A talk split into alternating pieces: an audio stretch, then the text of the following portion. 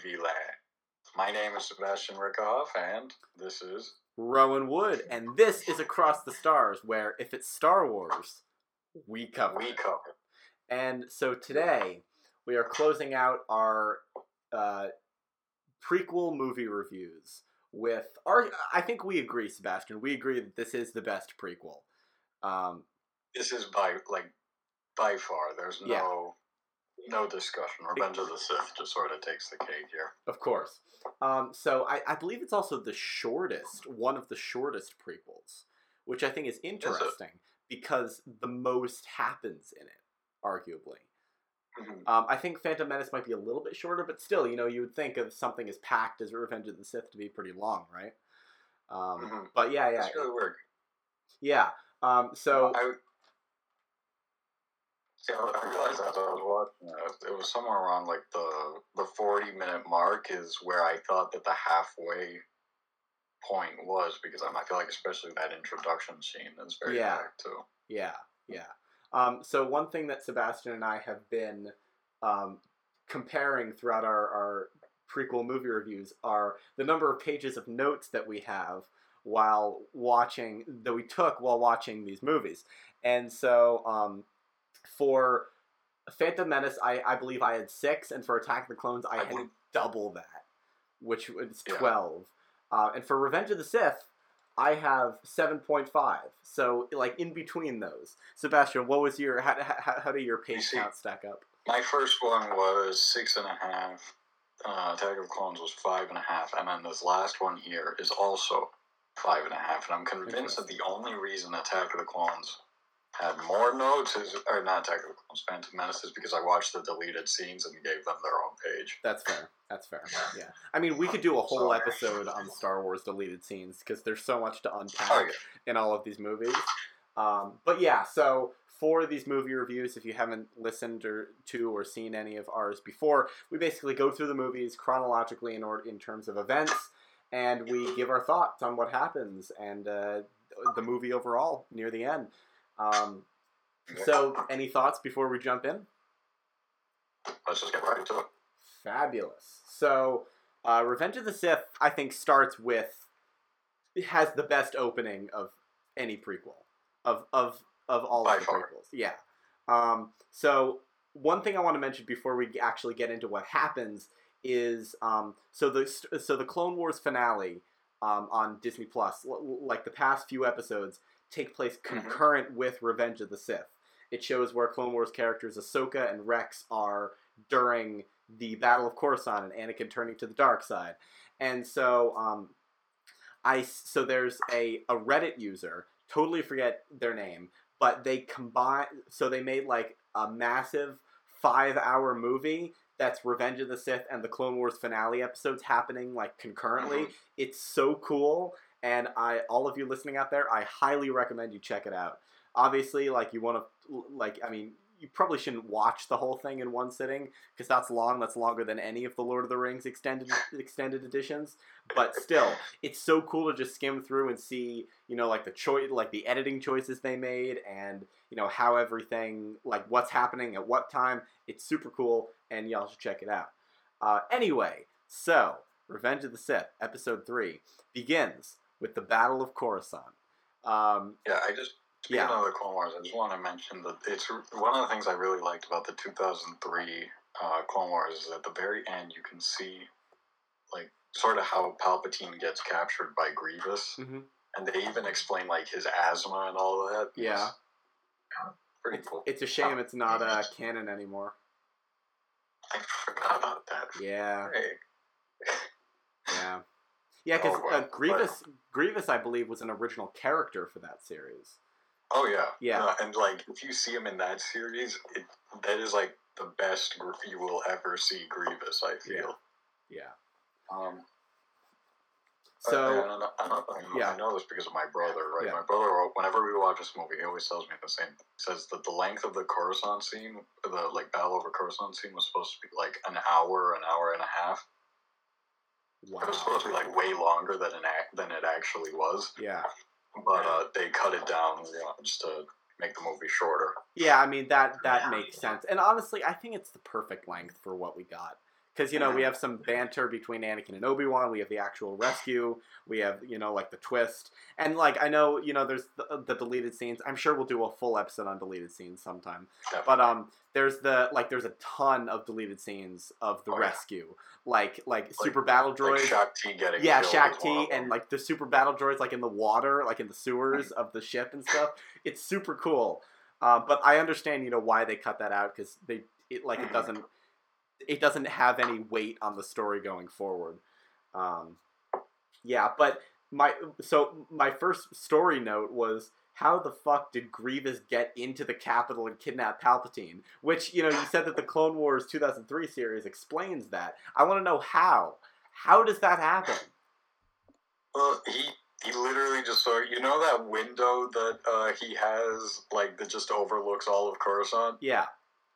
Grievous just sort of breaks in through there, Ugh.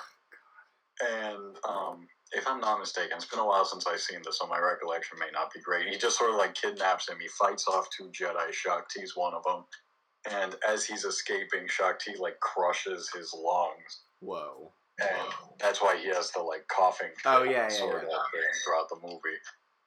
That's actually pretty so- cool, honestly. Yeah. All right. Um, Cooler than what what we got.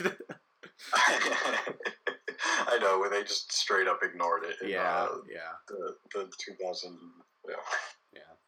Um, Um, another thing I love about the Battle of Coruscant scene Uh-huh. is you can clearly you can tell that there's clearly a much larger battle than what is being shown going on throughout. Like, there's a bunch of ships that you just are completely unrelated to what we see, but you just sort of like see them in the background. You know, yeah, yeah, Um, I just appreciate the scale of this. yeah. Clearly, a Oh, lot of attention was paid to the uh, to the to the production. Um, I wrote Mhm. here: Did Hayden Christensen take acting classes? Because he has significantly improved since Attack of the Clones. I know this is like this is easily him at his best. Like, I've been lying, and he's only been in two movies, but Yeah, yeah. Um, but yeah, no, he is like miles better than than Attack of the Clones. Definitely, yeah. And uh, I want another note I have here is that a quote to perfectly summarize like what you're getting into uh, with this movie is this is where the fun begins because this is just sort of like we got past the like two worst ones in the like original six and now we can finally move on to like the really good Exactly. Movies. Yeah, yeah, so yeah. Especially if you're watching chronologically. mhm. Um, so Anakin and Obi Wan are trying to get to the Chancellor to rescue him from Grievous's ship, the Malevolence. No, wait, that's not the Malevolence. That was Clone War stuff. Um, I, I I don't remember what Grievous's ship in this one is called, but um, yeah. So Anakin, um, I so I, I I have a note here. Anakin is still a very good person at the start of this because Anakin, instead of helping Obi Wan rescue the Chancellor, he wants to help the clones out. He wants to help the clones uh, Mhm. take out like like like some droid starfighters. So he's still thinking of other people in the beginning of this movie, and you know, like assuming it takes place over like a few days, right? He like he falls to the dark side really fast. Like like he goes from like really thinking of other people before himself to like killing and murdering like without hesitation. Um, I mean, to be on. fair, it, there were sort of hints at it, like you know, the, Oh yeah, yeah, yeah, like, for sure. the sand people and, and all that. Um, so like it, it's not it's not really sudden, but it he he was still very clearly like on the right path at the at the beginning, and then little Yeah. by little you sort of. Yeah. Um, so and before they get to the ship, Anakin and Obi Wan encounter some buzz droids, which I wrote down are super efficient. Like like unless you have someone to help you out, buzz droids like could devastate a ship. Like buzz droids are super efficient, and I like they could have accomplished a lot more in in this I- story, but you know. I feel like if the one buzz droid hadn't just gotten in front of R two, then Yeah, it yeah. would have been perfectly fine. It just stayed on the other wing. It probably could have taken out Anakin right there. Definitely, yeah. Um, so Anakin and Obi Wan they land in the ship. They land in Grievous' ship, and I wrote down. So as soon as they jump out, Obi Wan says, "I have a bad feeling about this." Uh, which we haven't been tracking. We haven't been mentioning those in our last few uh, reviews. Um, but I think this is a very common recurring phrase. yeah.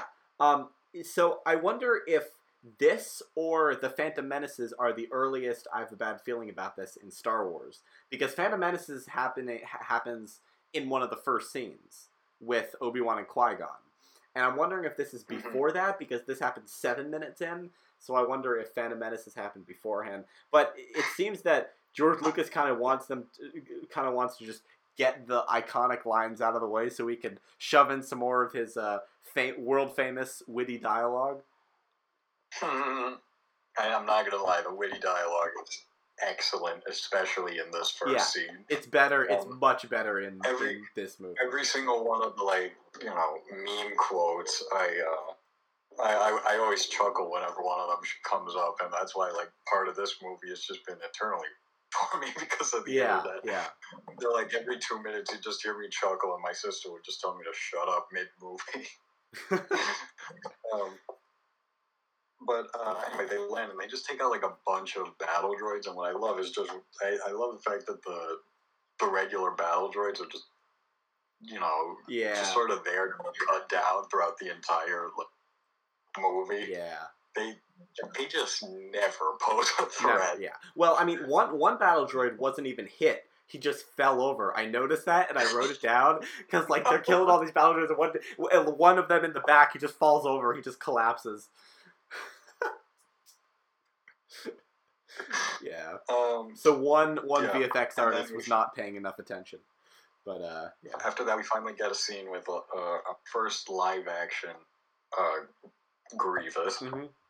And I want to say that the theme for him, the like Grievous theme, is outstanding. Love it. It's it's one of my favorite, you know, tracks. I think Revenge of the Sith that's the best soundtrack out of out of the movies, but that's just me. Yeah, yeah, yeah. I agree. Um, I I wrote down. I don't care what people say about Grievous. He's awesome, and his music is too. The music is so good. In like in this one, there's so many themes that you can just automatically think of. Anakin and Obi Wan dueling, Duel of the Heroes. You know, like Anakin marching the clones across the temple. Grievous. There's so many great Mhm. themes here, and I think it like the soundtrack, especially in this movie, doesn't get enough credit. Um, Mhm. yeah, yeah. Um, half of this next page is just quotes. I just wrote down quotes because there's so much.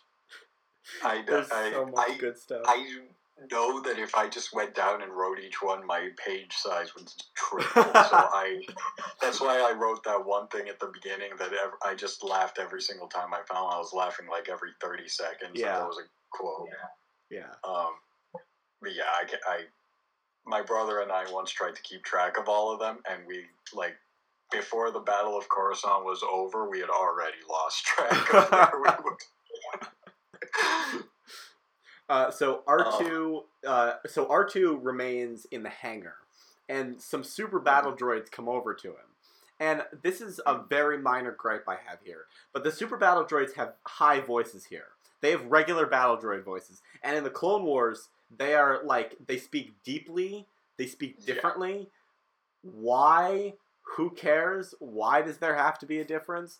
I don't understand. But I wrote it down because it was just an interesting, um, an interesting little thing, little observation. Another thing I wrote down uh, somewhere on this point was that this, this movie has much more of a comedic introduction than like kind of any of the other movies. Yeah, It, it yeah, sort of stands out. Like the the beginning sequence is a lot funnier, you know, despite the like you know clones dying off in space. oh, but, of course, yeah, yeah, yeah. Like, but it this movie is a lot like funnier than the other ones, even like without the memes and whatnot about it. oh, for sure, yeah. I mean, there are plenty of memes, but you know, Mhm. yeah. Um, so one one of the quotes I wrote down. So like all the quotes I wrote down, I wrote down because they're either good, like genuinely good lines, or they're funny for whatever reason.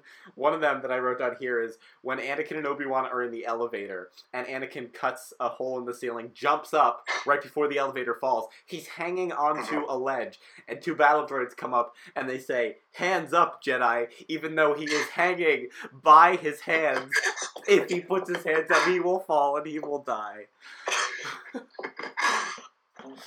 Uh, maybe that's what uh, I- want. but no, another one I love is just um, it's it's Anakin and Obi Wan, and then all of a sudden the elevator stops, and you just hear I think it's Obi Wan says, "Did you hit the stop button?" And then Anakin replies with, "No, did you?" And then, it might have been the other way around, but it's just it's, yeah.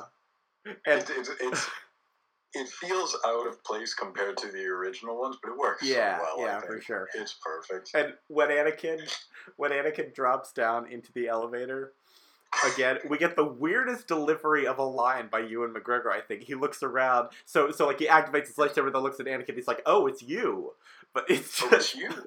it's just delivered in such a strange way. It's like it's like he didn't expect Anakin to, to like be there at all. He's like, "Oh, it's you." He didn't expect him to be there at all. Like anybody else was going to be jumping down Exactly. the elevator. Oh, it's you. um, Yeah. but yeah, uh, all right. So they make it all the way to sort of like a. I want to call it the throne room because it's Yeah. not exactly a throne, but I mean, like the there, there's definitely a throne in there. That's hundred percent a throne. It, it looks very similar to the sort of like throne room. Yeah. Um, uh, I like the the sort of the nod to uh, Attack of the Clones where Obi Wan says, "This time we'll do it together," and then Anakin, instead of charging, Yeah, uh, yeah, says, yeah. "I was just about to say that because." Obi Wan said the same thing in, in Attack of the Clones. Anakin just goes, "I'm picking you now." Yeah.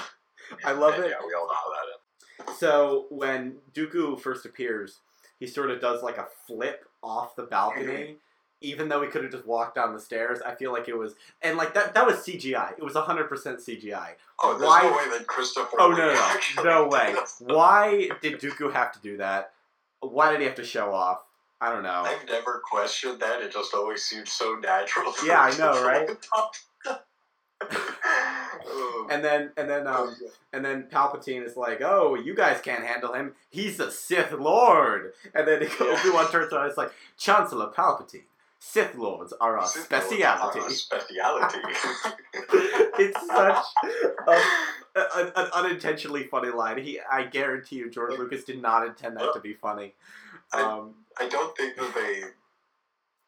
When you, when you think about it, they the only Sith they've beaten is Maul yeah, and lost like countless Jedi. yeah, I'm not 100 percent sure that this statement is a good one, but whatever. definitely not. Um, Oh, oh, one line before the fighting starts.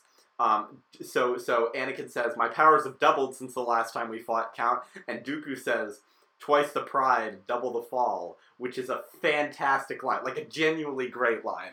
I really it, like it. it is a good line, yeah. Um, but uh, oh yeah, no, okay. I, I, I write cryptically sometimes. But, um, one of the things I had down was I, I love Dooku's fighting style, where he just fights with like almost effortlessly, Yeah, fighting yeah. off two like trained Jedi. I feel like it's very fitting for like the very civilized type of guy he is. exactly. um, Yeah. Makes him very fun to play in Battlefront too. But Um,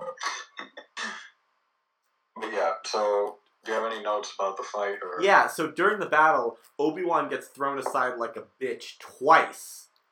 Twice, like it's nothing. I mean, like, come on. How old is he? Like thirty something. He should definitely not be able to have that done to him. But when Anakin um, attacks Dooku, Palpatine just goes, "Yeah, yeah. why? Why? Why does he do that? I don't. I, I don't know why. He's just very excited about how that battle's going. I guess. Um, and so Anakin ends up capturing Dooku, uh, cutting off his hands, um, and taking Dooku's lightsaber and his own. And uh, I wrote here for here. Christopher Lee is really good. His facial expressions in this He's sequence excellent. are awesome. Um, and it's and so Anakin uh, on Palpatine's uh, in, uh, insistence, uh, do it. He so Anakin executes Dooku, which I think is like probably the most graphic decapitation in Star Wars because we see his head roll away afterwards, even though it's not in the Not foreground. that, I noticed this for the first time Yeah. ever when I watched it this time. Was you can see his, you still see his hands cut off on Mm, the ground. Yeah. I had never noticed that, but this time I thought to look for it, and I was like, oh my god, they are there. Yeah, it's definitely more graphic than I think people But remember. like, yeah, no, this movie I think pays more attention to that sort of detail. Like earlier when the clones get blast, the the Arc One Seventy gets blasted. Um, you can see like a clone body flying off into space and Yeah. stuff, and it's like, Yeah.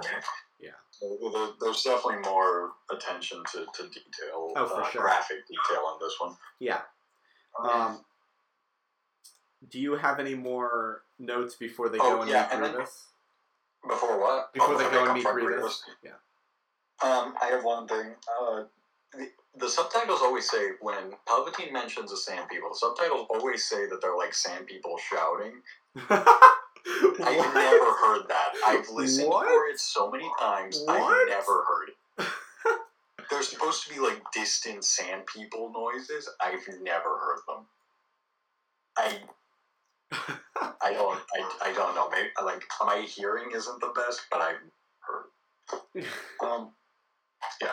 All right. I don't. I don't have anything else for the Dooku scene.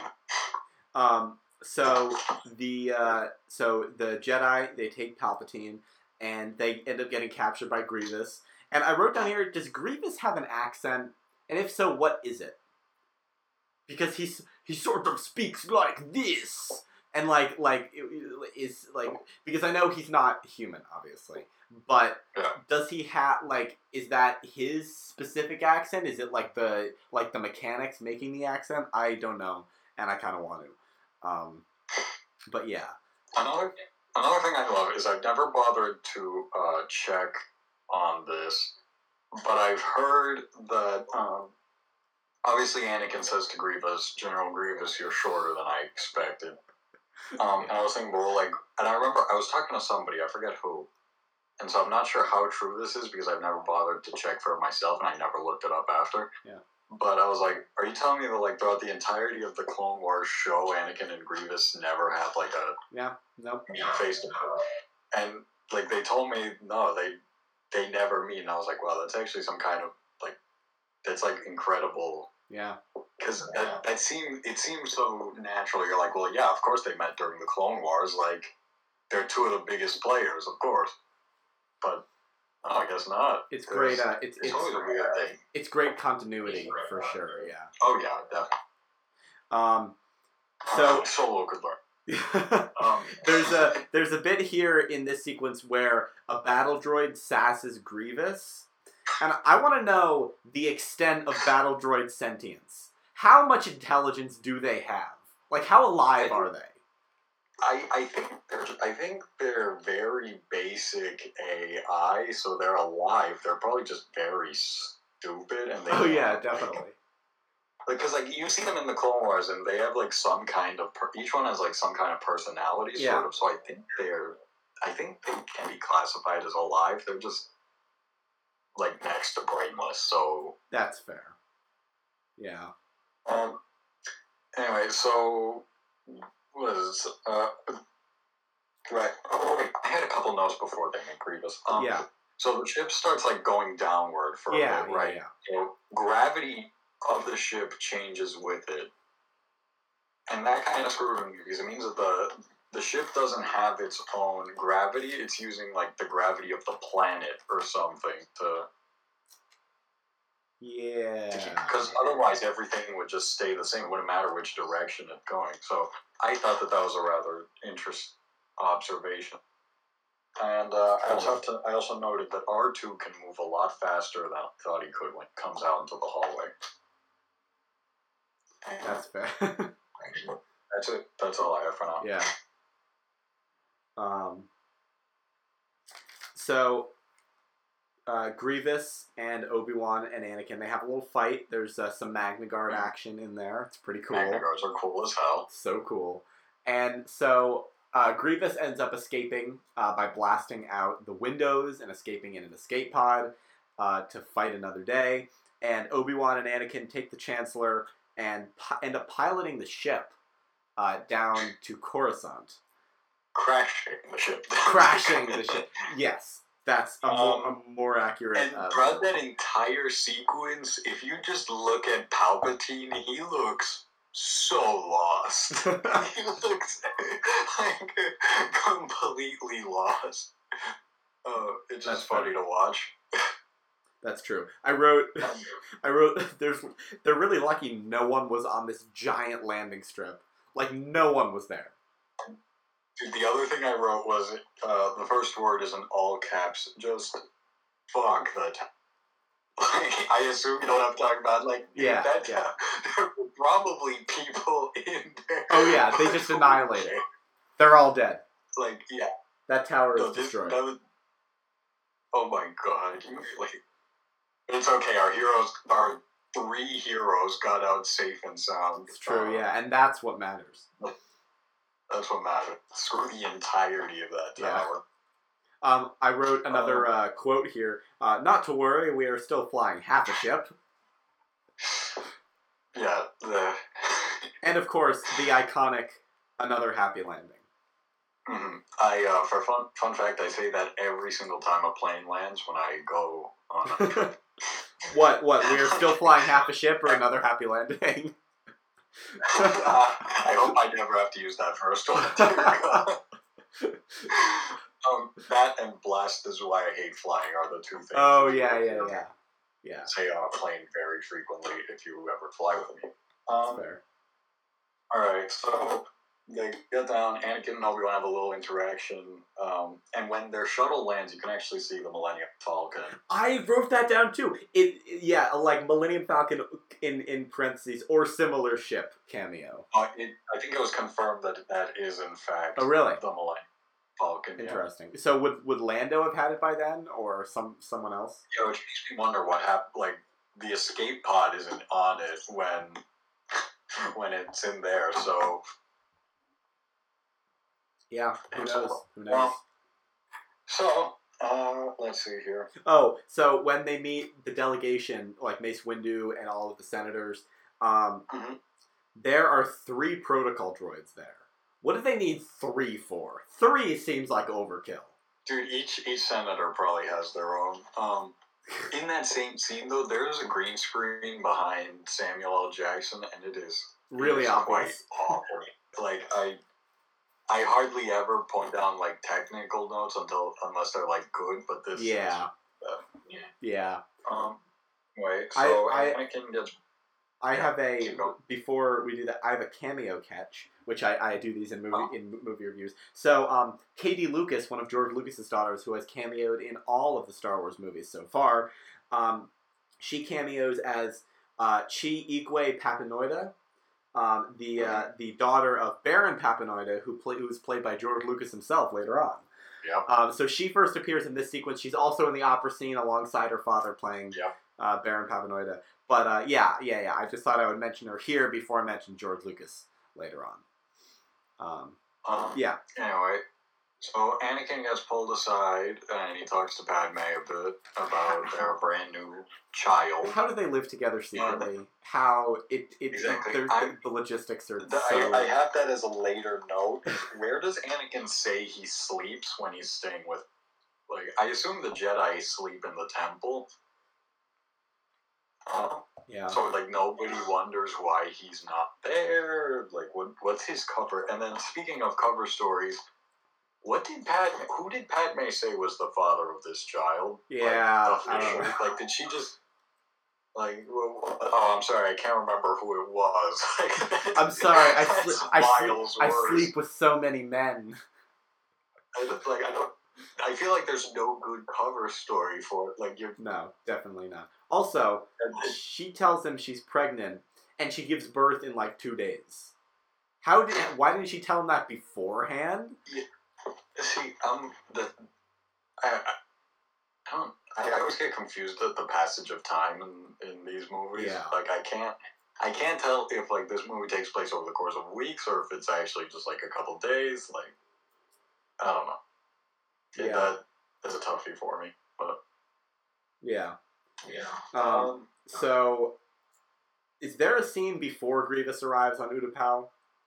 Because I don't have any. If there is, I don't have any notes for that scene. I don't think there is because my next note is just choirs, and I was just trying to remember what that was for, and now I realize it's when Grievous like lands on Utapau. Yes, like the there's music a, there's a song where like the so choir good. is incredible. But yeah, throughout all the throughout like all the throughout all the the, the music, the choir is incredible.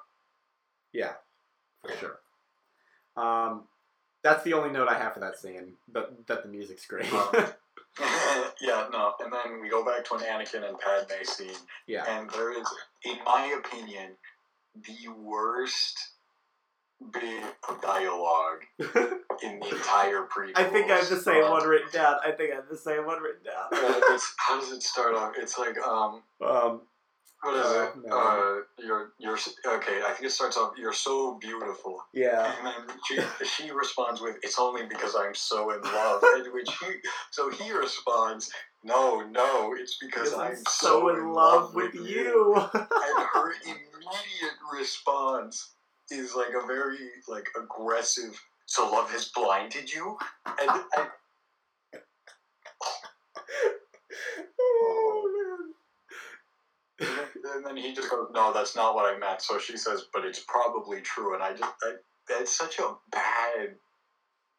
That should have that, that should have just been cut. I there's Yeah. no way to salvage that. Yeah, there's just it. Just Padme. bad Padme's character in this movie is basically just the wife. Like that. Like that. That's her whole role here. Yeah, I was about to say her her character for like her her existence in this movie is just sort of to move Anakin like along. Yeah. She she's like a catalyst for him turning to the dark. Yeah. Um. And they I also and have a dark here about Hayden Christensen's acting being better, but we already covered that. that's fair. Um. Anakin and Padme were being very public on the balcony. Like everyone could see that. Like they're not even trying to hide hide themselves there. Dude, the fact that he sleeps with like physically like sleeps with her. I'm assuming most of the time he's on Coruscant. Yeah.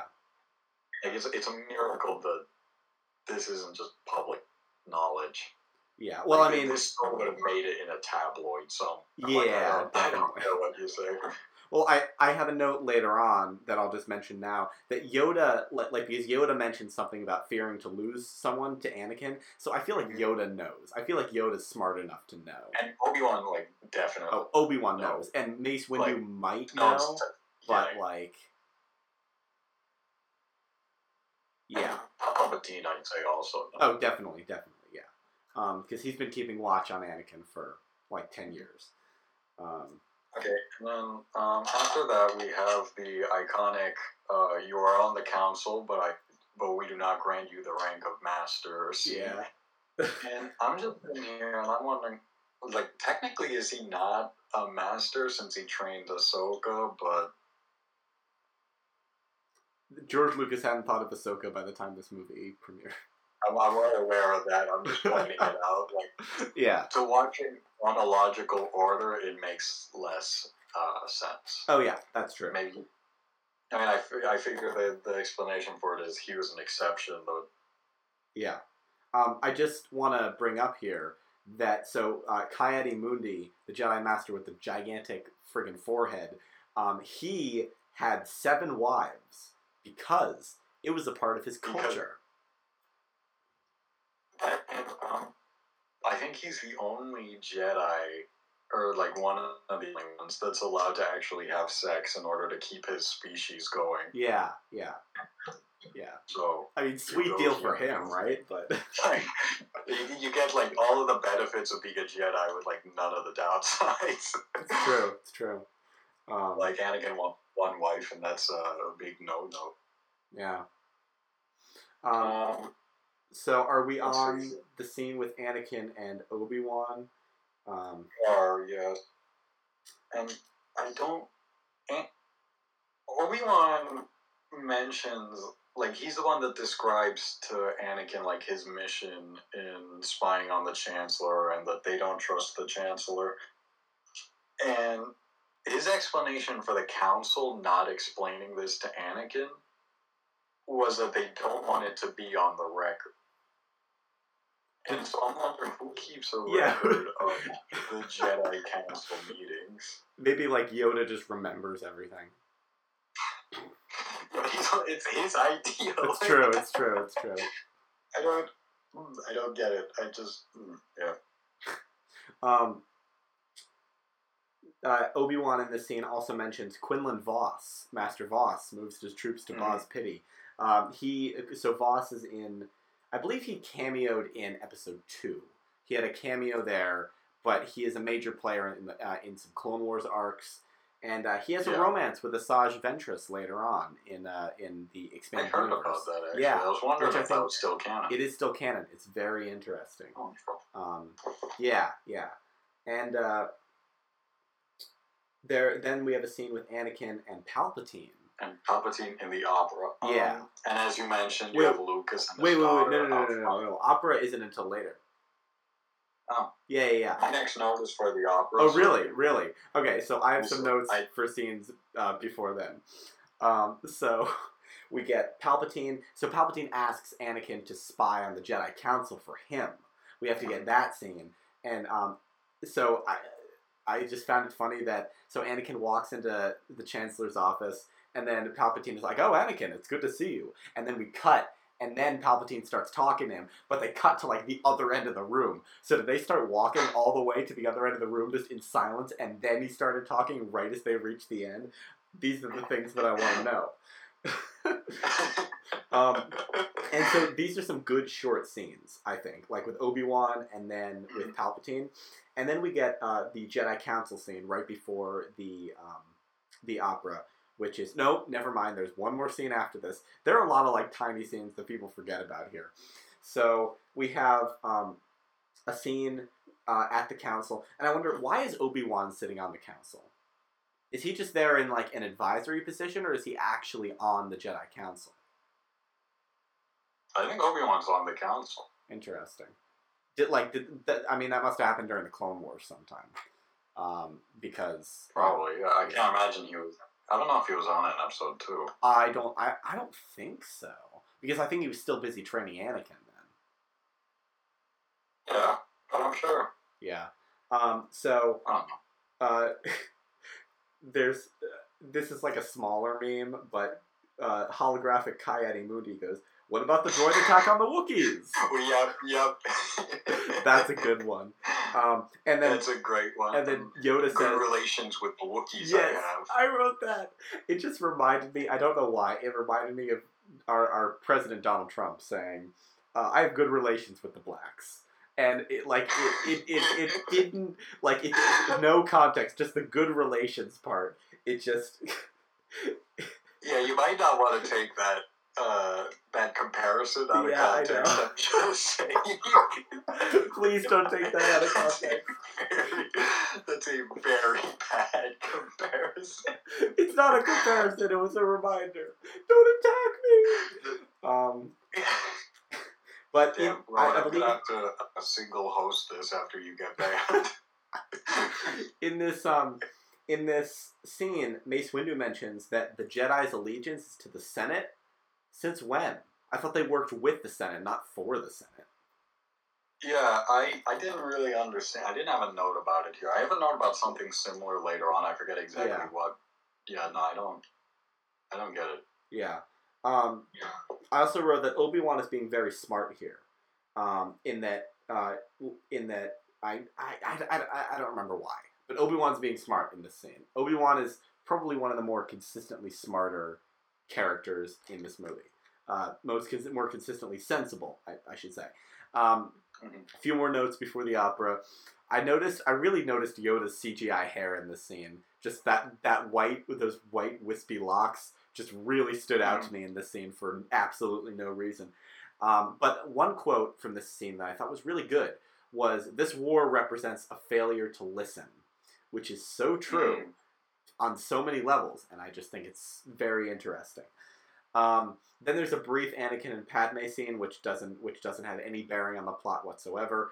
But um, isn't that where he has like his dream for the first time or something? maybe, maybe, and then and then Padme comes and and sees him. Maybe I just I I, I only have one note for this bit, which is a quote from Padme that said. Um, that says, uh, "Let's raise the baby on Naboo." Blah blah blah blah. And then she said, "There will be nothing but our love. No politics, no plotting, no war. When in fact there will be all of those."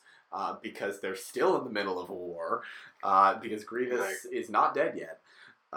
um, so yeah, so I, I just thought that was uh, Padme just probably has the dumbest lines in this movie, um, Mhm. for you know no no other reason. But anyway, we're at the opera scene, the like All one right, of the best um, scenes. First in- thing in- I want to point out is yeah, if you pay attention to every single time Palpatine turns his head in this scene, you will notice that it happens so unbelievably off. really. every three seconds, you just sort of see him go.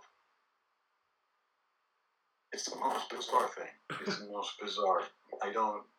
Nobody should turn their head that much. I don't get it. I get that he's trying to pay attention to the bubble comedy and then like Anakin at the same time. the bubble comedy. Oh my god. I heard it referenced. I heard it referenced uh, like that once, and that that's just what I'm calling it.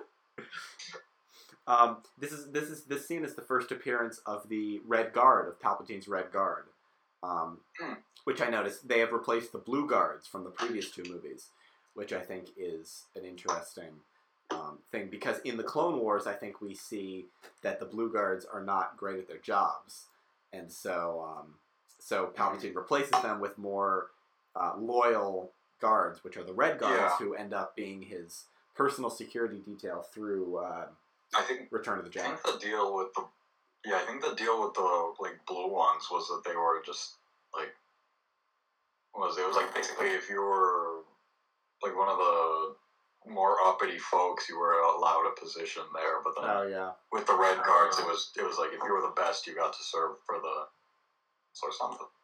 yeah, that's fair. Yeah. Because I remember an arc from the Clone Wars where one of the Blue Guard commanders betrayed, um, betrayed them for Ventress, uh, which was I think er, er, earlier on. But yeah, um, so I want to know more about the bubble comedy, as you so graciously put it.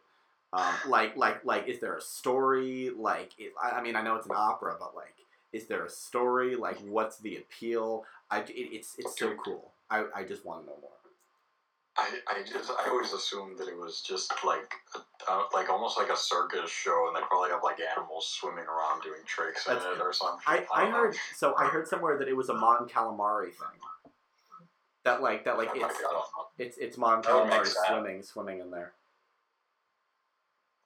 Yeah, maybe. Anyway, so Palpatine explains the uh, tragedy of Darth Plagueis the Wise to Anakin, and how it is possible to save the ones you love from dying. Anakin, it's not until later that he doesn't question Palpatine's like Sith, Sithiness. but I feel like this. I feel like this is such an obvious like red flag Yeah. That a question should at least be asked here, and it's it's not. Anakin just sort of takes it like, oh, I guess uh, Palpatine's just a very educated dude. He knows these. Yeah. I, I so there was a there was a Darth Plagueis novel that sort of explained his whole thing, but that's not canon anymore.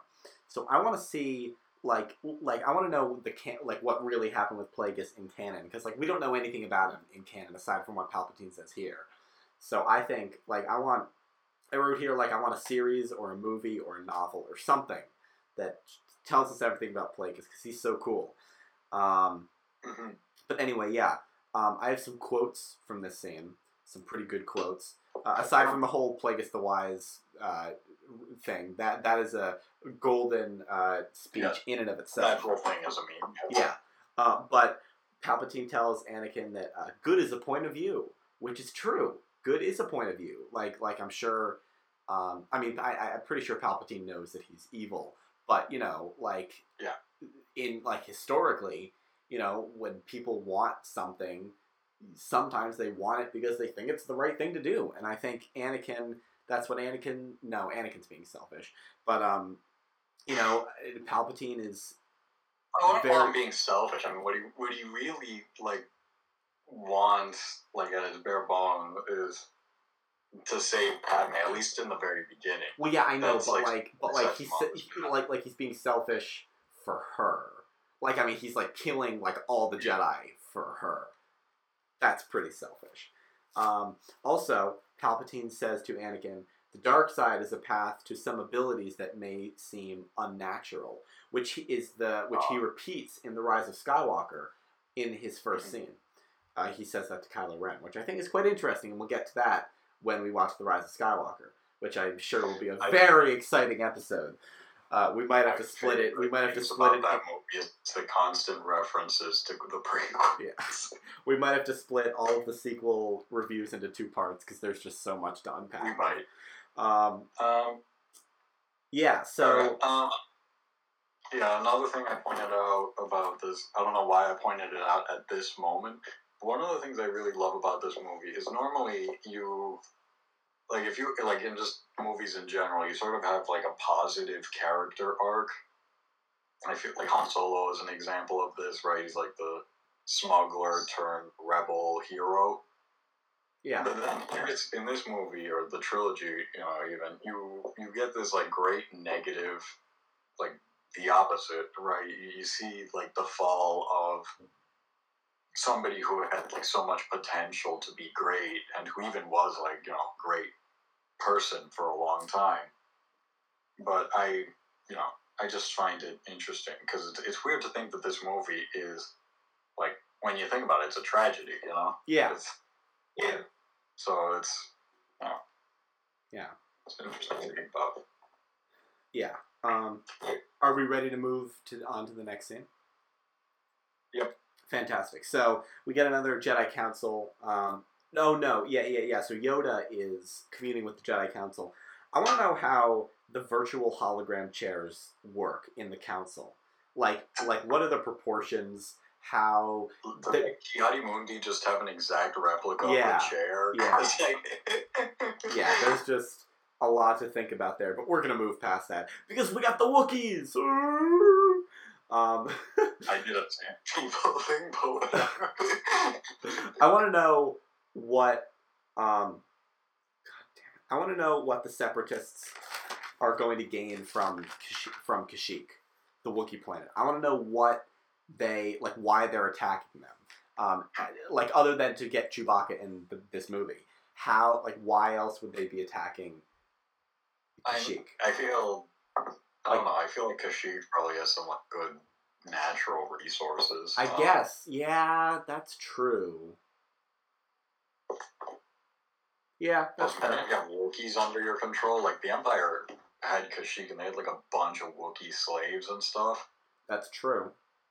And so, you know, they're like, if, if you want to look at it like that, they're a pretty good source of manual labor. That's very that that is also very true. Um, Uh, so after that, there's a scene with Anakin and Obi Wan, if I'm not mistaken. yes, And this is the last time that they see each other yeah, until they fight against each other, which ever since I, I figured that out, it has always just like shattered my heart every time I watch the scene.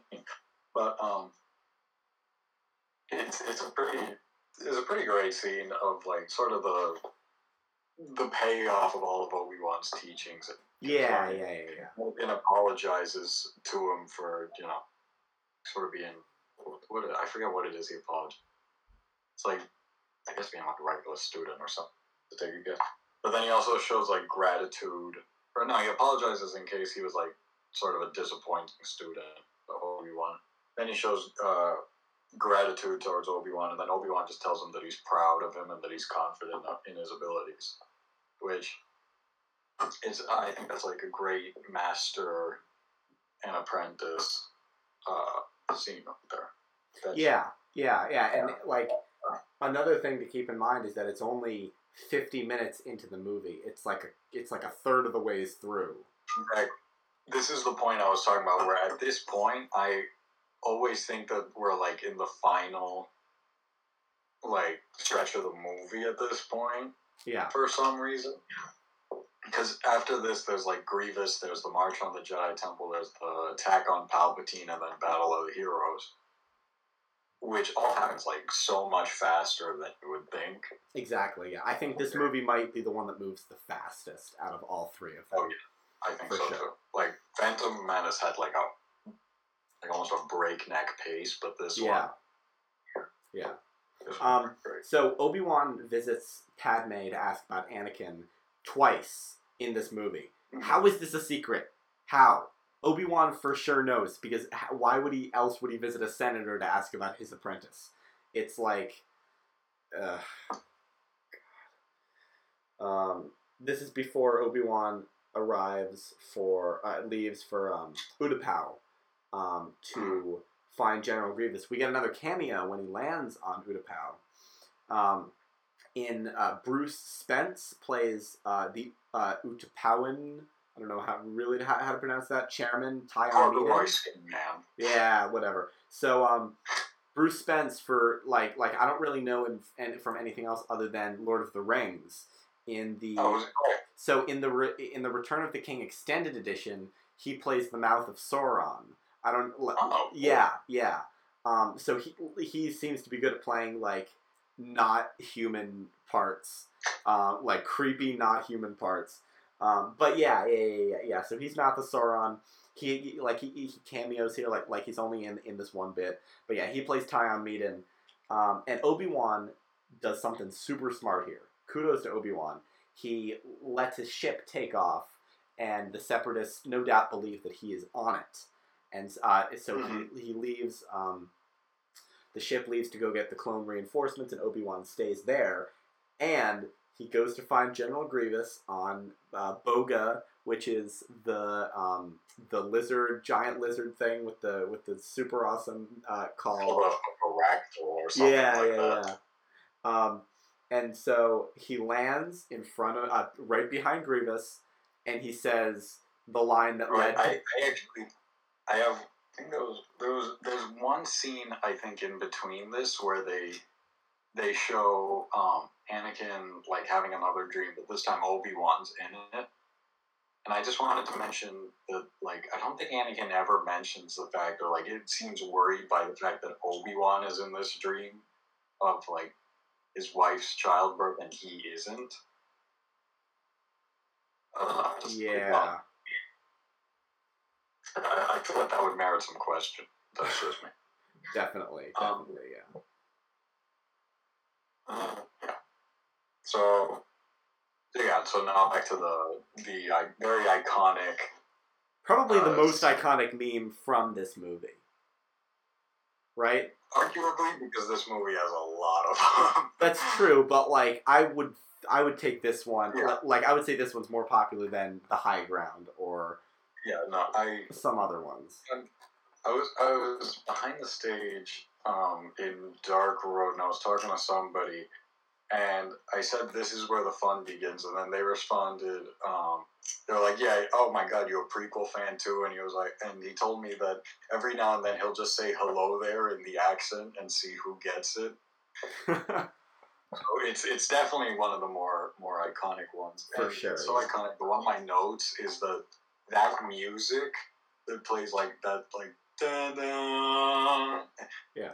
is now ingrained in my memory and I can't help but smile every time I hear it because I've heard it in so many memes.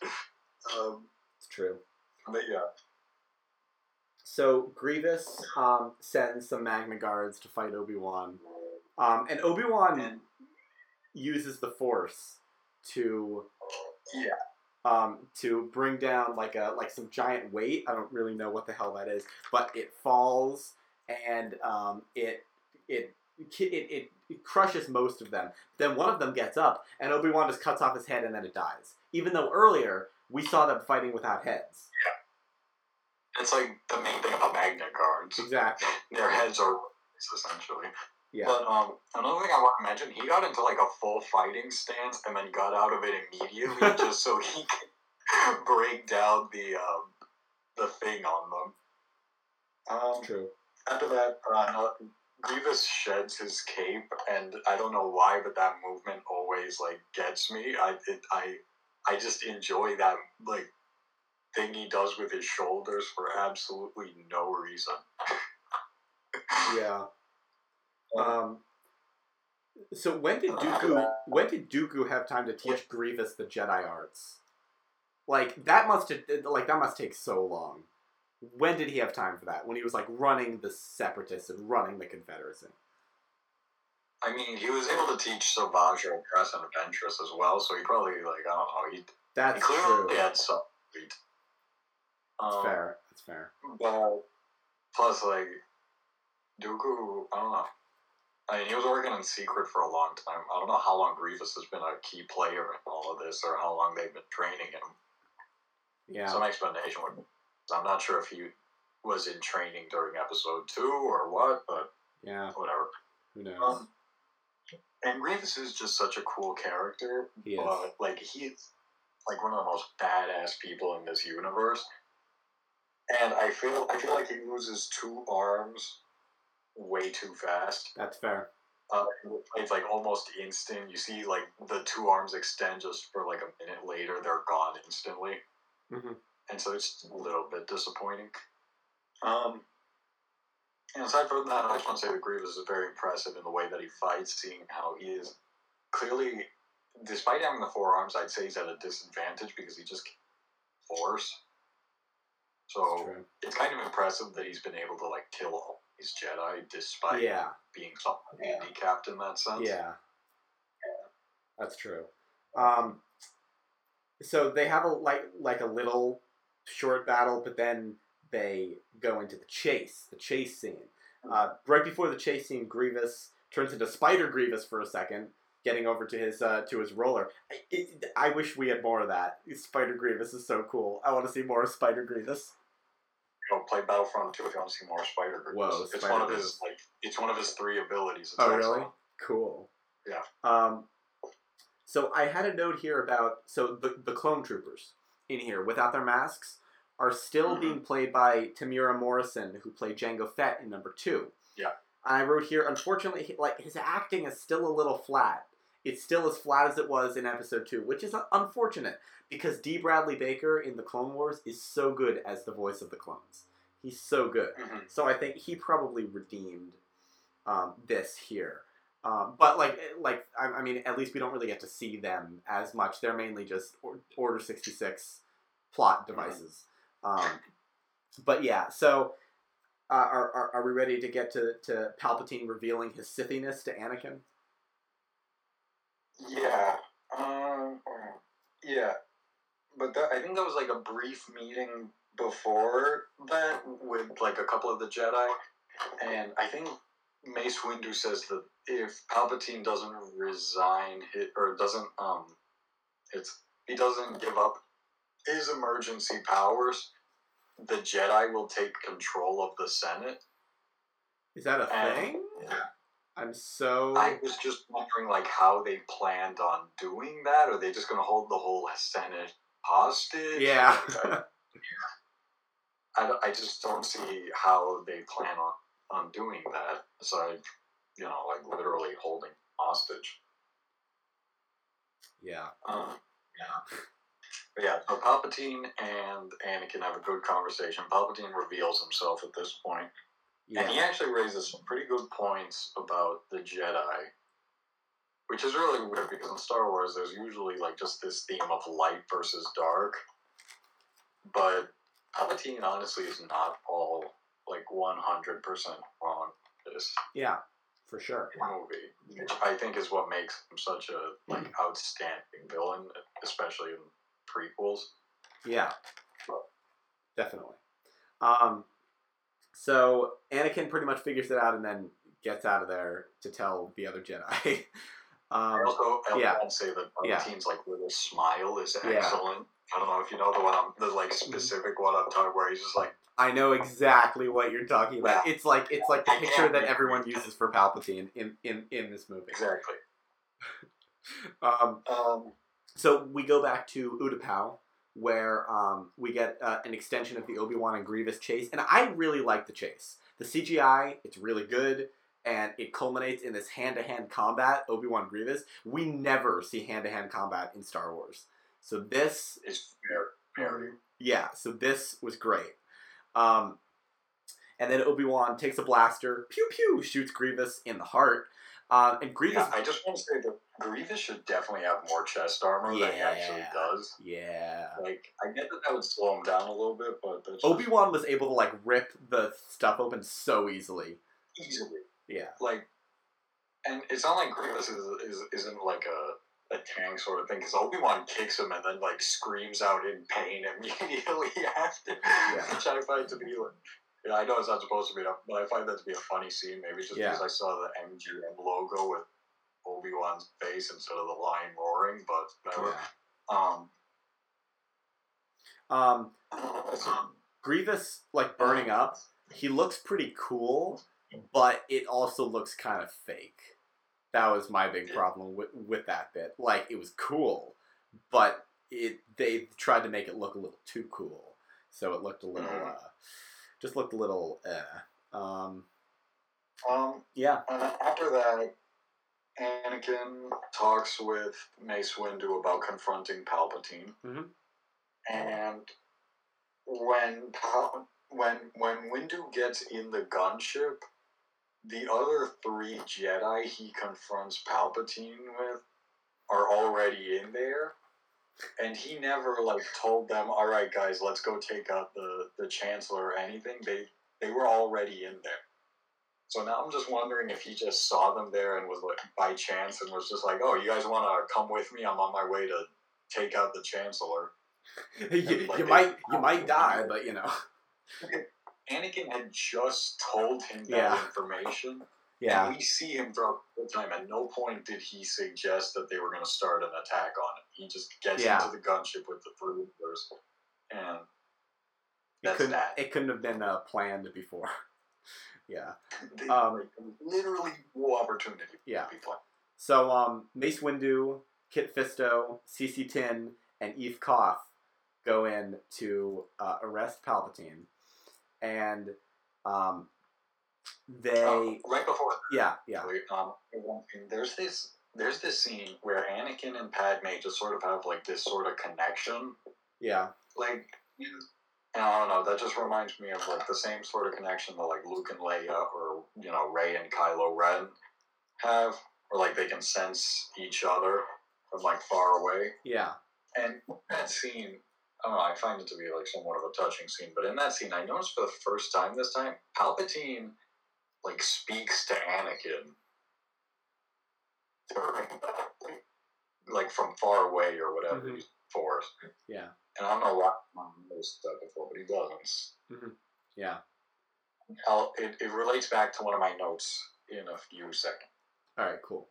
Um, so the Jedi Masters come in, and they seem intent on giving Palpatine a like a trial, but they're also Yeah, like maybe- they're also says, uh, the Senate will decide your fate. yeah Uh, they're also pretty So I- ready to get violent too. So mixed messages yeah. there, Windu. Um, but Mhm. yeah, um, so the Senate will decide your fate. it had to be ready to, to get violent. If Of you course, of course, yeah. And uh, what is Palpatine's response to uh, the Senate will decide his fate? It's treason that. No, he says, "I am the Senate." You missed it. You missed like. I know this by heart. I, I jumped the gun. Oh, I know. I genuinely know this by heart. I just want to point that out. It's, uh, it's also like nine o'clock in my defense, which That's isn't true. that late. But you know what? Shut up. Fair. Um, I have a I have a little tidbit about the uh, treason line though. It's treason then. Um, in the Clone Wars, Jedi Master Pong Krell also says it when. Captain Rex re- uh, relieves him of duty, which I think was interesting because technically, chronologically, that's first. So I Mhm. just I just think think that's a cool it's a cool little tidbit about that. Um, yeah, and so Pal- Palpatine like jumps at like spins at the Jedi, and his like his his primal scream. his shriek. I don't understand what that is. Like, I don't. I, we never hear that sound come from him again. Yeah. I don't like. I don't get it. what hell was that. That I genuinely want to know how they like made that noise Mhm. because there's no way that Ian McDiarmid just like made Yeah. that on his own. And then you just killed three Jedi in like 15 seconds. I know. I said. I said trained Jedi masters taken out like bitches. Like, come on, guys. Dude, uh, Saesee Tiin and, and Eeth Koth just gone. Yeah. Kit Fisto puts up minimal struggling, um, which sucks because Kit Fisto is, is one of the cooler It's true. It's like true. Clone Wars kind Yeah. Jedi. Um, and then Mace Mace Windu is basically left on his own to fight Palpatine, and the like facial expressions that Ian McDiarmid and Samuel L. Jackson make in that fight scene are hilarious. They're Yeah. just they're so funny. Um, I wrote for this bit like Windu does kind of get murdery here. Like, oh, definitely. like, like Anakin's like, oh, we got to give him a trial, and like Mace Windu like is going directly against what he said two minutes ago. So I mean, Mhm. like he, like I I- like I'm not saying Anakin is justified in cutting off his hands, but you know, he was you know not doing what the Jedi like what a Jedi would do. So. In Mace Windu's defense, Palpatine showed like no signs of like uh, like he's the one that like started the first attack, and like Mace Windu had just watched three of his comrades get killed Yeah, sec earlier. Um, that's true. But anyway, there's this one part where Palpatine like does a little Yoda jump off of like his desk. Yeah, thing, and it, I don't know, it just struck me as a little weird. Because Yoda does it because he's small, he needs to jump That's at it like at night, but last I checked, Palpatine ain't exactly. Like, yeah, I don't know, it's weird. Um, and then, there's, I don't know, I, I heard, you, I, I want to get your opinion on this. Do you think that um, Palpatine intentionally loses the fight in order to get Anakin to turn on, to sort of make himself the victim and then get Anakin to turn on Mace Windu to save him? Or yes, because Yeah. when Anakin comes in, Palpatine is like, "Oh, Anakin, I'm so weak, I'm going to die." So yes, that was one hundred percent plan. Yes, that was hundred percent plan and Palpatine is probably the most manipulative and cunning character in the entire Star Wars saga. I Um, would say both. yeah, um, and And so then yeah, there's a great bit of dialogue um, where Mace Windu says, "You have lost," and Palpatine's response is just, "No, No. no, No. you will die," it's so good. which is not a very good response to what Mace Windu Yeah. just said. Yeah, But um, whatever. It, it is what it is. Yeah. Um, and so Anakin begs for Mace Windu to calm down, cuts off Mace Windu's arm, and Palpatine electrocutes the shit out of him after and Yeah. sends Mace Windu out the Mace window. Um, Do you think he could still be alive? Do you think it, it's possible? I, I mean, if Palpatine can survive that reactor explosion, Yeah. then what really isn't possible. I mean, I, it's, it's okay. They have uh, they have force here. They have radon Yeah, that's fair. on base. technically. That's very Um, fair. Um, we get probably the best sequence in the movie next. Really? Yeah, I think the the Palpatine making Anakin like the best, not the best scene. So so like not like the best individual scene, but the best sequence.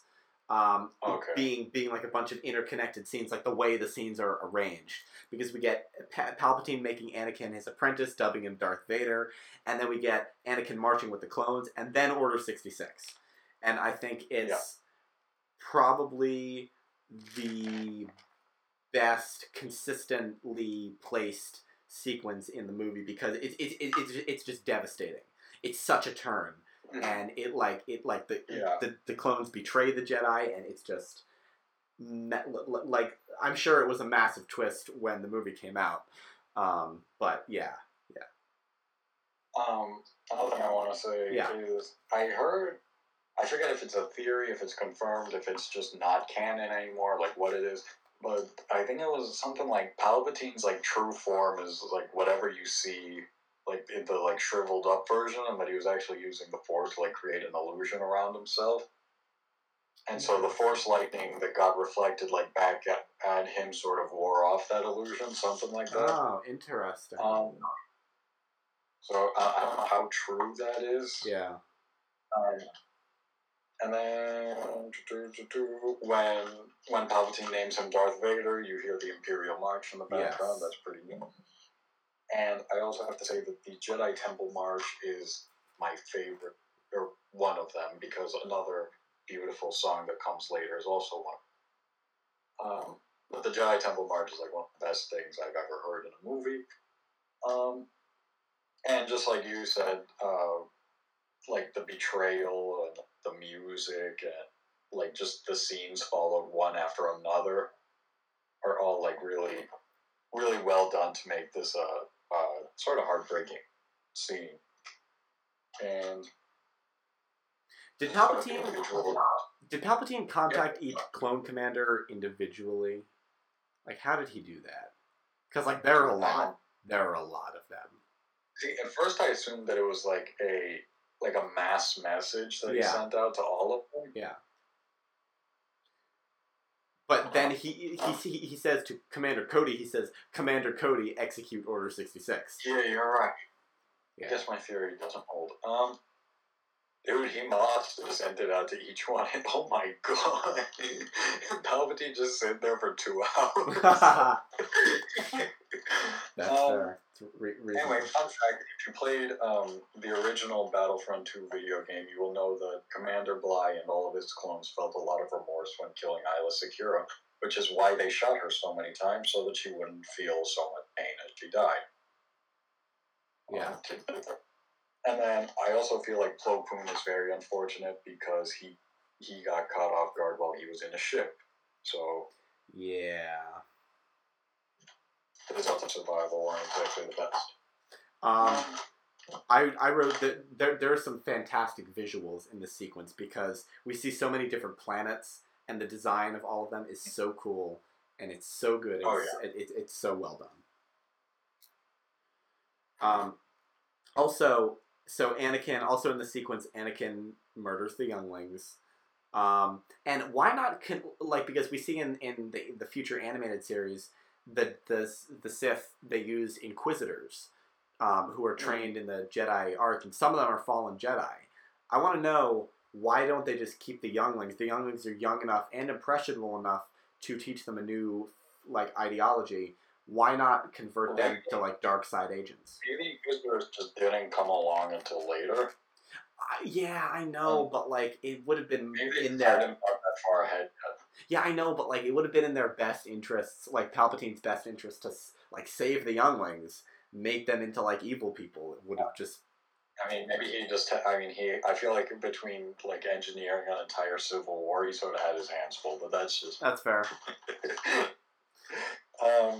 Plus, he was busy contacting each clone. Uh, that's true for two hours. um, uh, after that, we see perhaps the best cameo in all of these movies as George Lucas's son comes out Yeah. as a Jedi or like as a Padawan or Yeah. or something, takes out a couple of clone troopers, and gets gunned down. Like, I, I'm trying to figure out George Lucas approaching his son, saying, "Hey, do you want to be like a cool Jedi in my new movie?" And the son, like, probably all excited. He's like, "Yeah," and he's like, "All right, now you're gonna get shot to bits by this clone over here." Like, it's his own son. Like, he was in the kid. Wonder to think of that he, he was oh he, he, he was in the second one too. He was in A- Attack of the Clones. He had a cameo there as well as the same character. Think about it. Like, imagine you're the poor kid's mother and you're watching that. Like, your husband's like, "Oh, here comes our son. Here comes our son," and then you, you see him. He just dies right in front of you. Like, that's terrible. George, I want a divorce. like, seriously, what? Uh, like, Oh my goodness. Um, It's yeah, like an actual, like it, it's a cameo too. Like, Yeah, you could have yeah. easily written it. Like it doesn't affect anything. You could have written it so he survives. I don't Yeah, get why he yeah. had to die. um, this all right. uh, uh, scene. So this scene is actually told from the perspective of Bail Organa, which I, I, I would have liked to see more of him. I really like the character, and I just want to see more of him, just just in general. Um, I also think uh, Jimmy Smits does an excellent he job. does, he does, he he really does. Outstanding. Yeah. And I'm I, I never realized until I watched it this time, just like how he how he becomes like sort of like a key player in like the last couple of of scenes. Like he he helps Obi Wan and, and Yoda and all that. Um. All right. So after that, um, we see a brief scene where Yoda says goodbye to Tarfful and Yeah, Chewie. yeah, yeah. There were some clones looking around and they were checking Wookiees and they're like, all right, these ones are all dead. So did they just start going around like killing all the Wookiees? Probably, yeah, yeah. Get why. I, I figure I thought Order 66 was like just against the Jedi. I don't see why they would. Well, if the if the Wookiees were defending the Jedi, then you know, just gotta kill them, I guess. Yeah. Although I, I, I, I wrote down the line where they said all the Wookiees are dead, but I wrote it down because um, Temuera Morrison said it in his New Zealand accent, so it sounds like all these Wookiees are dead. They did. um. Alright, and then after that, Anakin goes to Mustafar, if Yeah. I'm not mistaken. Yep. Um. and Oh, oh. just a fun- I want to know. So wh- when Anakin's riding in, before we even get to him landing, I want to know why. Like, what are the Mustafarians? What do they do with the lava? Like, Dude, I don't know. like they're Fun just fact, yeah. they, you can see two different types of Mustafarians. Oh, You really? the northern one, the- guys on like the giant like flea looking Yeah, things. yeah, the lava fleas. And Yeah, the southern Mustafarians are the ones collecting like lava in the rivers and, interesting. and all that. Very interesting. So it's Yeah. a fun little tidbit. Yeah. Um, then we get Palpatine dissolving the Senate and forming the new, the first Galactic Empire. And uh, why are the senators from Naboo and Alderaan in the same Senate pod? Organa and uh, Amidala. It, that that's an incredibly minor gripe, but you know, I just felt like it was worth mentioning. Um, Padme has a line. Fair. Yeah. Uh, Padme has an iconic line here. So this is how liberty dies, with thunderous applause. Which you know, it Uh, was it was an okay delivery. Anyway, continue, continue. During uh, the Phantom Menace, when I was watching it with my family, my mother kept anticipating that line during one Mm-hmm. of the um, during one of the Senate scenes, and Mm-hmm. she was like, "Oh, get ready, guys! A real good line comes up ahead." And I was like, "Ma, are you thinking of the?" I was like, "Which one are you thinking of?" And then she quotes Padme's line here, and I was like, "Ma, that's in episode three. She she seemed so disappointed. yeah, Just a Um, little uh, short story there. yeah. Um, so I this next bit, I don't know if I heard this from you. Um, I Um, wait, are we are you done on Mustafar or? no, I'm on um, Obi Wan and Yoda. Okay, well, I, I have one more. Okay, all right, all right, all Um, right, yeah. Palpatine tells the like separatists gathered on Mustafar that Darth Vader will take care of them. I even like quoted that straight Yeah. from him. What did they think that meant? like, I, I feel like there's only so many ways to interpret that. Yeah. They're just I don't know. I idiots. feel like at that point we're just gonna get the hell out of there. Yeah. Um, yeah. So now, um, Obi Wan and Yoda are at the Jedi Temple, if I'm not mistaken. Yeah. And so they so they recode the message in order to tell all the Yeah. Jedi to stay away. Uh, Yeah. So there's this thing that Ewan McGregor does with his lightsaber, and I'm like sort of Oh, really? convinced that that's like an actor's choice. It's like you know, the thing he does where like he twirls it in his hand. Yeah, sort of, yeah, you yeah. know? I know what you're talking about. Yeah. I'm I'm that's something that like he chose to do because I can't imagine the like George Lucas or somebody saying, "All right, now twirl your lightsaber, kid, just for the just for the gift." Um, yeah, that's that's all I really wanted to point out. You see him do it pretty often, which is you know, I just assume that that's something he likes to do with the lightsaber. Yeah. Fair. Um. So after Obi Wan finds security footage of Anakin doing stuff, um, he uh, he goes to Padme, and he tells her all the atrocities Anakin has done. And I think I heard this from you. Not sure who I heard it from, but when you but when when when, when he says I saw I saw him covers his mouth killing younglings. I I'm pretty sure he covered his mouth because he was because he was laughing. Yeah, yeah. apparently he couldn't say the line without at least like smiling or something. yeah. And so he, in the end, they just figured it would be best if he covers his mouth, which I find hilarious because we look back at that now and it's a meme, right? The younglings are a meme, but um, freaking, it wasn't at the time. Yeah. so he just found that funny. But um, before that scene, I just wanted to point out um, you see Anakin kill like all the separatists, and then you see him like stare at the camera, sort of. And behind him, you just see Wat Tambor completely like. Yeah. It felt so bad because he's there's just nothing he can do. Um, yeah. Anyway, but uh, Obi Wan and Padme talk, and I just found it. They both care about Anakin, but Obi Wan sort of sees what has to be done. Yeah. Yeah, and Padme, like he, Obi Wan wants to, like help Anakin by sort of like you know beating beating, yeah, Yeah. or even just like you know he realized like sort of like almost euthanasia, I guess. Um, but then Padme cares about him, and it's because of that that she doesn't want him to do that. So it's it's weird to see two people care about the same person different ways. Just a little thing I Yeah. um, and then,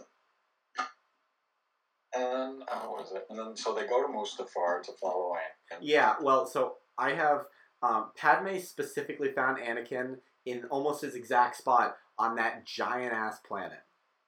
Excuse me, how? um, I can't imagine that there are too many. My excuse is that I can't imagine there are too many um, places to land on That's true. Mustafar. So that's just what I'm going with. Either that, or they just cut out the parts where they tried like thirty ports. True. That's fair. Another Um, thing is, uh, you see three PO like fl- piloting the ship. Yeah. I, I I didn't know he had the like physical capabilities to be able to pilot the ship, but Yeah, I mean, like his arms are always like that, right?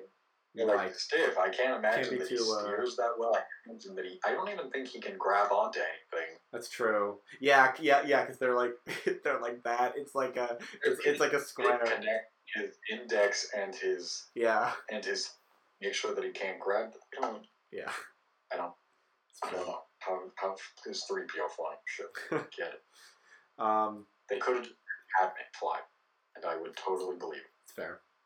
Um, and so they go down, and Anakin and Padme have their like "You're breaking my heart" scene. Yeah. Anakin, only my new powers can save you, and I don't know. Just a little game I decided to play this time was try to figure out where Anakin notices Obi Wan standing there Yeah. because you never see Obi Wan walk out. So it's fun to just at like different points in the scene just be like, oh, does he notice him now? And like see just how that affects your interpretation of the scene. But Yeah, I don't know. If you want to play it. yeah. Um, and then after that, Obi Wan and Anakin have like this excellent dialogue that is, I think, my favorite scene in the whole film. hmm Um, where Obi Wan, you know, basically has to deal with the idea of having to to kill his his apprentice, and Anakin is Anakin has to deal with killing his master as he's fallen to the dark side.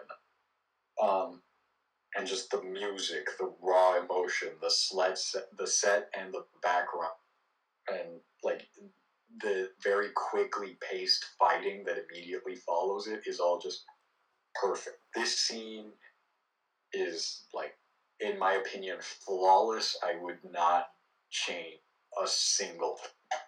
It's pretty great. I Yeah. Love it. yeah. Um, And maybe that's just because I've like recited it so many times, but it's it's one. That's fair. That's fair. Um, this sequence is also amazing because we get two great battles happening at once.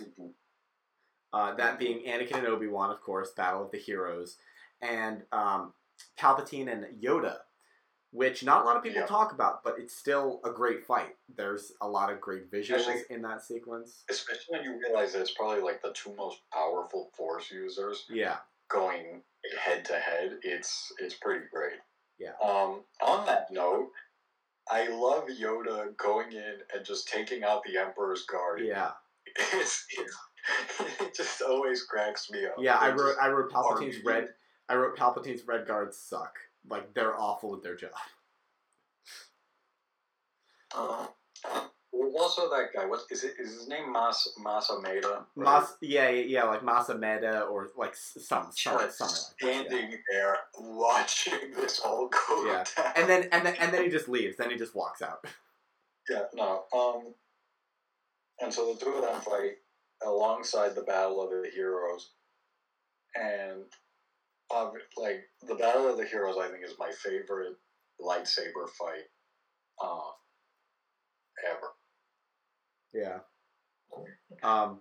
Um, but there's this point where Anakin mouths something to Obi Wan, and even the subtitles say mouthing.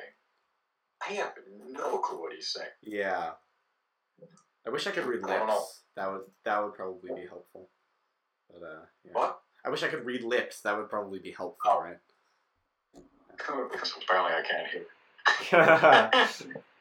yeah. Um, and then I also have to talk about this part that I've always loved, where the two of them are just like swinging their lightsabers like this, not hitting each other for like a solid like twenty seconds. Yeah. Nice, a bit of an but you know, there's like there's a consistent part where they're just swinging around each other. It looks like. Um, and so Yoda, Yoda and Palpatine sort of call it a draw. Yeah, I guess so. I don't know. It just seemed weird for for me anyway. It seemed weird for the fight to end there. I felt like they both probably could have gone. Yeah, well, Yoda Yoda lost his lightsaber. Let's go. Yeah. There's that. Um, are we at Anakin's one of Anakin's most iconic lines here? Uh, give me a bit. I, I have just a bit more. All right. All right, so all right. Anakin, like, it, it's another thing that makes this heart, uh, fight so like heartbreaking. Is these are two men that like loved each other, and now they're like going out of the way, not just not just risking their lives like fighting each other, but like they're they're doing whatever they can to try to get a hit on on the other guy while they're like balancing on like some sort of platform, like dodging lava and so like the fact that they're willing to go to such extents just to try to kill each other, I think just adds a whole nother layer of heartbreak to this scene. Um I wrote down grapple and lava. Oh, yeah, the the scene where they like grab a hold of each other and then the like lava shoots up in the background. That's very iconic image in my head. Uh, that- that's all I have up until Anakin's iconic. Yeah. Rocket. Um, so Obi Wan yells, "Anakin, Chancellor Palpatine is evil," and Anakin turns back around and says, "From my point of view, the Jedi are evil," which is one of the single best lines that Anakin has in the entire series. It's so funny. I mean, to be fair, he had been convinced that the Jedi were like literally committing treason It's against. true. Yeah, yeah, yeah. And that that's another reason why it's a good line because he genuinely believes it. Yeah. Um, in like right after that line, Obi Wan and Anakin, so they're on these robots speeding over the lava, and they speed like past these Mustafarians who are just standing there. I wonder what their thought process was. Like the Mustafarians, are they like are they like oh just a typical Tuesday? These uh, Force users coming around here with their lightsaber battles. I just I want to know what, what, what, what they were thinking. Yeah, I have to say, uh, just the, the musical score of Battle of the Heroes is arguably the the best, I think, out of all of them, up there with like Duel of the Fates and the Definitely. Jedi Temple Mark. Yeah. Um, but like, if you were to ask me which piece is my favorite on any day, most of the time I will probably tell you uh, Battle of Hero. It's, Fair. so good. It is so good. John Williams, like at his finest. Finest. Yep.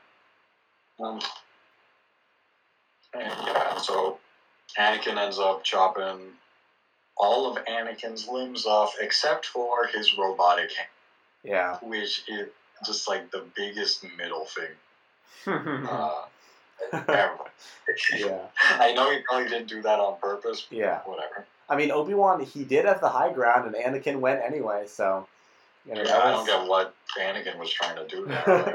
Like, yeah, couldn't have moved a little bit like to the side, but no, he, he jumped straight at Obi. It's true. Um, three PO. And so Obi Wan, you know, they have their like exchange. You were the chosen Yeah. one. The, You were my brother, It's very Anakin. I loved you. Blah, blah, blah, blah, blah. Yeah. it's a sad scene as you know, a mentor watches his apprentice, you know, in pain, but you know, he knows that it's best just to not save him. Um, and then. 3PO says to Obi Wan, We have Miss Padme on board when he returns. And I'm wondering who we is. R two, I guess. Like, it was Padme, 3PO, and Obi Wan, unless they had another stowaway. I think 'Cause, like- I, I think R two probably helped. I okay with them, so I don't know who. I think it was R two because R two was with Anakin's ship.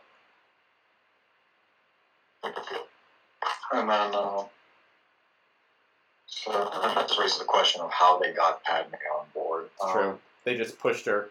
It was super uncomfortable. And then speaking of Padme, uh, she just loses the will to live and dies. Yeah, Um, what do you think about that? Just her dying of sadness. I've heard that that is like technically possible. Yeah, yeah. but I. It just seems kind of like odd, you know. Yeah. I don't. I don't know. I just It's it's it seems like shoehorned in there just because they had to find a way to, to kill her like off. they couldn't come up with a reason. I feel like if they really wanted a reason, they could have just had like. I don't know. I guess like Anakin's force choke kill or something. But then they she wouldn't be able to deliver babies. But she can you like cut babies out of a dead person? I don't know. Uh, I think if the mother dies and the baby's still in there, then the babies die. that seems to be a Yeah, logical uh, path of. Uh, Yeah, they couldn't do that. I don't know. They, I don't know. There was probably a better way. oh, definitely. Not that. I can think. of. Uh, big sad shirt certainly ain't it. And I just, I love the droid just constantly going ooh bah, ooh bah in the background. Yeah, it's really, it's really, it's really helping Padme like pass into the pass into the great beyond. It's the, that's like the last thing she I hears. wanna, I want to believe.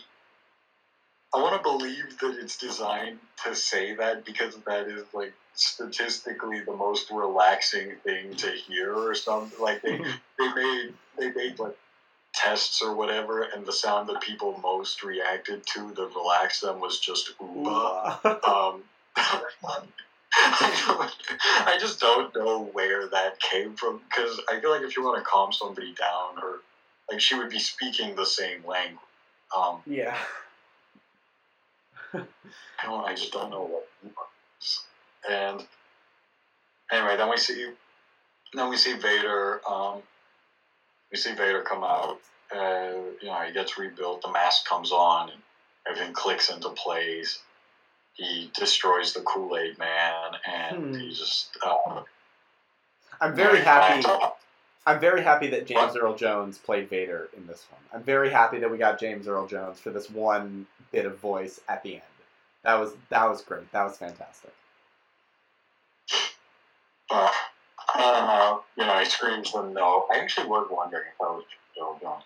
Yeah, it was. It I was. know, I know it's still Hayden Christensen in the suit. In the suit, just- yeah. Um, and I just want to say that Anakin as a character is a, is a pretty good one. Yeah, definitely. you know you you can follow his struggles rather rather clearly throughout the throughout the trilogy, and even though his love story is a a mess, Yeah. um, and like the source of the worst dialogue to ever come from Star Wars. Uh, Anakin as a character is a pretty good one in the prequels. He gets For sure. better in original trilogy. Yeah. Um, Um, I believe Padme's funeral's next. Right. yes. Um, we get some Phantom Menace and Attack of the Clones cameos from some Gungans, uh, the new Queen, uh, Jar Jar, uh, Oh. uh, not Jar Jar, uh, Padme's parents, and uh, and sister, I, I believe. Um, what's interesting is that um, Ahmed Best and Brian Blessed, who who played Jar Jar and Boss Nass, did not play them for this bit. So I think they were they were Really? like because they don't speak, so there's no reason to have them in there. Uh, like like there's no reason to pay them. They could just put them in with CGI because that was like this is their only role in the movie. So I just thought that that, that was interesting that they were in there without the actors playing them. Yeah. Um, let's see here. And then after that, Yoda talks to Obi Wan about Qui Gon, which I didn't realize until now. Or not until now. I didn't realize, like, until I watched the Clone Wars, like, how little that line makes sense unless you have seen the Clone Wars. Yeah, because like otherwise it's just like what the like what does Qui Gon have to do with anything and what is, what is it that they're going on about and then you realize if you watch The Clone Wars that Qui Gon discovered the secret to eternal life as a Jedi and and all that. And then yeah. It definitely seemed like it doesn't really have a place here, but um, yeah, it, it, just seems so so weird like because because this was made without that context backing it up. And you know you could say that it was planned out from the start i'm assuming it was. But like i, I can i can only imagine what pe- what conclusions people drew of that um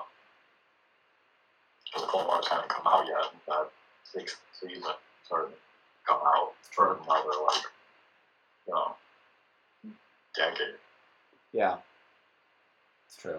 Um, um, and uh, after that, I believe is Darth Vader and the Emperor looking out at the at the in production Death Star. Um, as you mentioned before, Hayden Christensen did in fact um, play Vader in here, uh, like physically play Vader, um, which I think was which I think was nice because like you know it, it keeps the feel and the vibe that it is indeed Anakin in there, and not you know someone standing in for him, which was cool. We do get a Uh-huh. cameo by Grand Moff Tarkin here, a younger Grand Moff I was Tarkin. about, I was about to say I have him down in here. Is Yeah. it the original actor like CGI? No, it is a new actor named Wayne Pygram, um, who just played him. Like because we could only see him sort of from the side, so like like he could look vaguely like Peter Cushing, and like it wouldn't really have mattered. Um, but yeah, yeah, yeah, they would only do the CGI for um, for Rogue One, which I think One. was interesting. Yeah, I was, I was about to say if they did that like for that, that would be kind of impressive for like a five second scene. Yeah. It came out in two thousand five.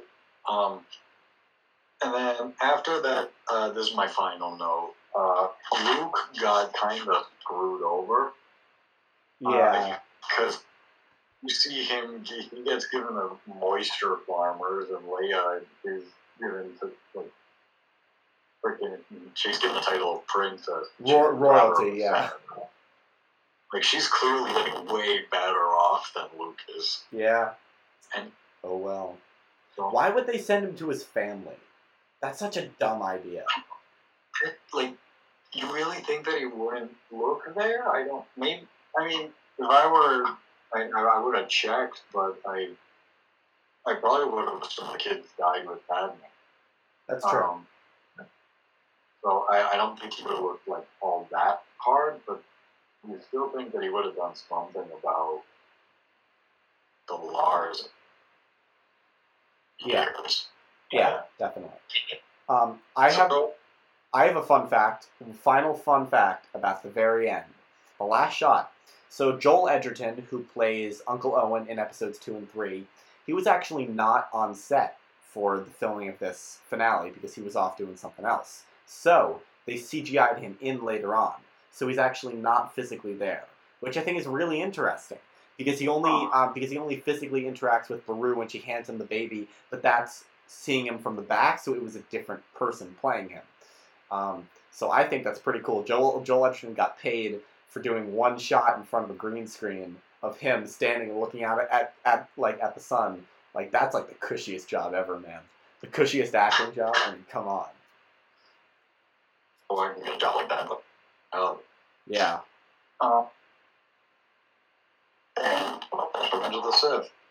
Yep. The best prequel. And uh, Covered prequel, and last I checked, it is the second on both of our lists. yes. Um, and I when you think about it, like it, it definitely deserves that spot. The music, I think, is the best out of the entire uh, sure. saga. Um, the characters are all excellent, with a couple of exceptions. Uh, like Padme, it sort of falls in in this one. Um, but like Obi Wan, Palpatine, Anakin, even Mace Windu, they're all like excellent. Excellent um, characters. Yeah. Excellent. And of course, Grievous and Dooku.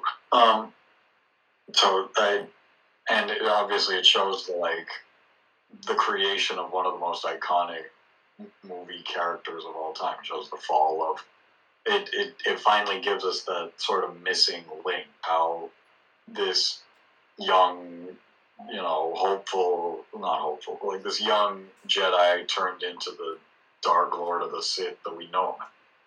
Pretty Yeah. great movie. Definitely a great So, one. And uh, yeah, nine point five. yeah.